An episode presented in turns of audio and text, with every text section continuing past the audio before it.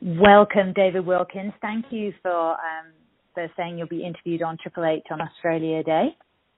That's my pleasure, Lucy. Now, can you tell our listeners what award you are getting today?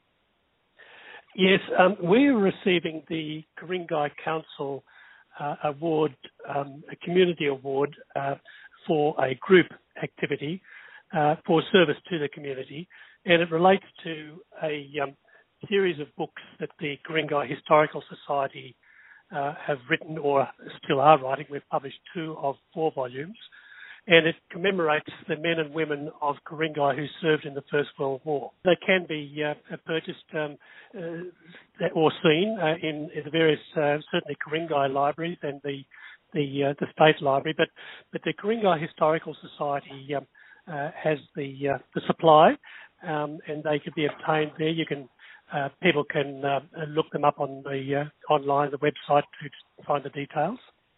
How many people are involved in your group doing Lucy, research? Lucy, um, there um, began to be about uh, about 20 people, um, and we, which is a much smaller group than the whole society is. Uh, so we call ourselves the World War One Writers Group. Um, the numbers have, have, dropped away a bit, and so there's a good solid core doing it. Um, but it's certainly a, very much a group enterprise. And are they people who have um, experience with relations who are who are part of that uh, World War One initiative, or are they people, um, or are they people who just love history and feel the importance of leaving a footprint for us to learn from what went before us? It's a bit of bit of uh, both, uh, Lucy. Um, there certainly are uh, people who have relatives. Uh, my own father and uncle, or two uncles, um, for, uh, fought in the First War. One didn't come home. Um, a lot of the uh, other writers are just very much interested in history, but it was originally the the idea of um, of our leader Kathy Reith, and she um, had the idea back in 2013 that with the centenary of the First War coming up, um, of course, the uh, war was declared in, the, in August uh, 1914. Uh, she thought it would be a good idea to commemorate uh, the men and women of uh, Ku-ring-gai, uh, nine suburbs in Ku-ring-gai, of course. Um, and um, so she got this group together and, and we, we got the plan. Um, it began by um, seeing all the uh, stone memorials throughout the suburbs uh, in the various parks, um, also church halls, uh, school boards, honour boards, um, the RSL, of course, um, and uh, and so on. And we gathered together uh, names. We started off with about 1,300 names. Population, by the way, of Ku-ring-gai back in 1914 was um, about 12,000 people. So had about 1,300. And then as we started looking at things like the embarkation records and looking for those addresses that were in Ku-ring-gai or next of kin that were in Ku-ring-gai, our numbers started to expand. Yeah. Um, then, as we started to contact uh, uh, families and what have you, and and the word got around, and we've published the first and second volumes um, already. Um, uh, so more names came up, and we're now up to 1,750 odd names, um, wow. and we've divided that into into four, so that um, about uh, a bit over 400 in each volume. And there are other chapters of interest. For example, in um, uh, the first uh, volume, there are chapters on um, uh, early Ku-ring-gai, um, what the suburbs were like back in 1914, um, pre-war military training, um, the recruiting program, and the rifle clubs and so on in Ku-ring-gai. So that's the sort of um, uh, local flavour that we gave it. But there are veterans um, who served, who may have lived or worked um, in Ku-ring-gai, but but um, served with overseas units, such as the, those who there's a fellow who is doing a, a medical degree in um, in England and he uh, enlisted over there with a, a, a British unit. Uh, unfortunately, he was killed at Gallipoli. Um, so, yes, there's just many, many stories of people from all over the world. Yeah, wow. It, it's, it, um, I love how you, I love the method that you've used. You've gone out into the community and, and actually sourced it off boards, in schools, in RSLs.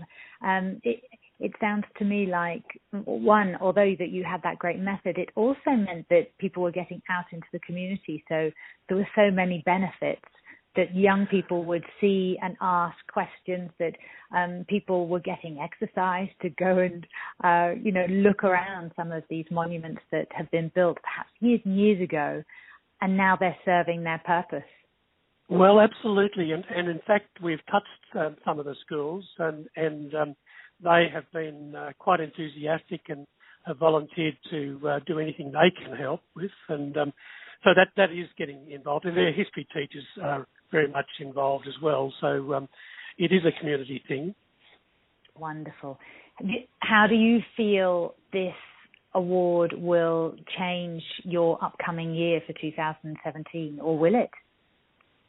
I don't believe it will. We've we've got our noses to the grindstone um, uh, there's so much research and work uh, and writing to, to be done that um, uh, I think we'll just continue getting on with the job. Mind you, when we started, we had no intention of um, being awarded anything, but it is very, very nice to be acknowledged for, um, for what has uh, what we have produced, and it's it's doing more than it's adding on to all those wonderful stone memorials um, and, and stained glass windows in churches and so on by putting um, flesh on the bones in the stories of all these men because each of these biographies um, varies between 400 uh, to 600 words approximately, but there are people who were particularly important or were very significant, and um, so those biographies have extended um, to much more, double or sometimes triple. Um, we've we out of that population, as I said, of 12,000, and we've got uh, now we've got 1,750 names. It's amazing the number of um, tragically the number of who were killed. Um, uh, close to 300. That's one in six who uh, enlisted uh, died. Um, and but but also the bravery of, of these men and women. Um, we've we've got something like uh, just under 160 who were decorated, and a similar number who are recommended for decorations but were not awarded. Wow. So that's, that's that's about one in six approximately. Yeah, same again, same statistic, one in six. Yeah, um, yeah.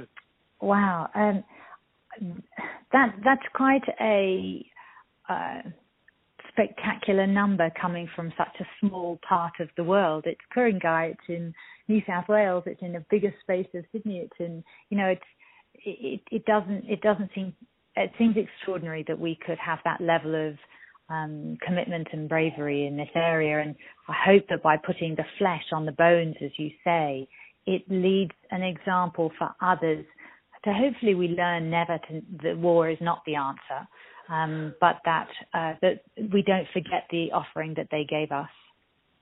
Oh, that's that's so important. Unfortunately, I think it's a reality that uh, war of some kind will always be with us. That's just the way people are. But um, um, this is not to celebrate. This is to commemorate those people yeah. who served and, and did so much for Australia. Yeah.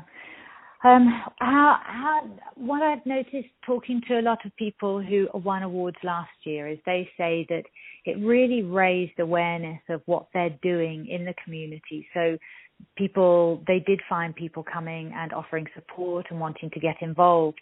It would be great if that happened for your society, wouldn't it? To, to bring new people in to perhaps help with the research and, and oh, uh, fresh eyes and that's what has happened, Lucy. Um, we've we've had people um, not only um, offering information like family diaries and things like that, you know, plus photographs. Yeah.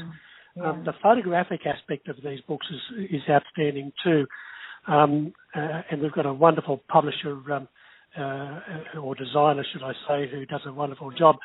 But we, we've had people come in, families and other people who are just interested um, we've had uh, the Ku-ring-gai Council put on um, um, one of their events called The Lights of Our Lives, and and um, it featured the First World War, and and we had a part in that as well. And um, last year there was a seniors week, and there's another seniors week on the 11th of March this year, where where people are invited to come along and bring memorabilia from their family from the First World War and tell stories and so on. Now, if people want to get in touch with you, how can they do it? Look, the best idea would be to um, uh, get in touch with the Ku-ring-gai Historical Society, um, and I'll just get the number, phone number up here. Just one moment. Um, and um, and they can also um, look on the website. Just look up Ku-ring-gai Historical Society, and they'll they'll see the website. First of all, that will give details about um, this book, by the way, which is called um, uh, "Rallying the Troops." A... Wonderful. Yes, I've got that website up. It's um, okay. So it's uh, k u r i n g g a i h s dot blogspot dot com dot au, and it um it has a, a wonderful Ku-ring-gai Historical Society page collecting and preserving and disseminating information relating to the history of the Ku-ring-gai municipality. That's right. And their phone number is um, 999 4568. Uh, the rooms uh, are at um, the Gordon Library um, or adjacent to the Gordon Library. They're not manned um, every day of the week, but uh, most days from 10 a.m. till uh, 2 p.m. Wonderful. Thank you so much for sharing that with us. Congratulations again. Oh, um, thank you very much, Lucy. I look forward to connecting with you more uh, with Triple H, and, and hopefully we will have some of the stories come alive on the radio throughout 2017. Thank you, Lucy.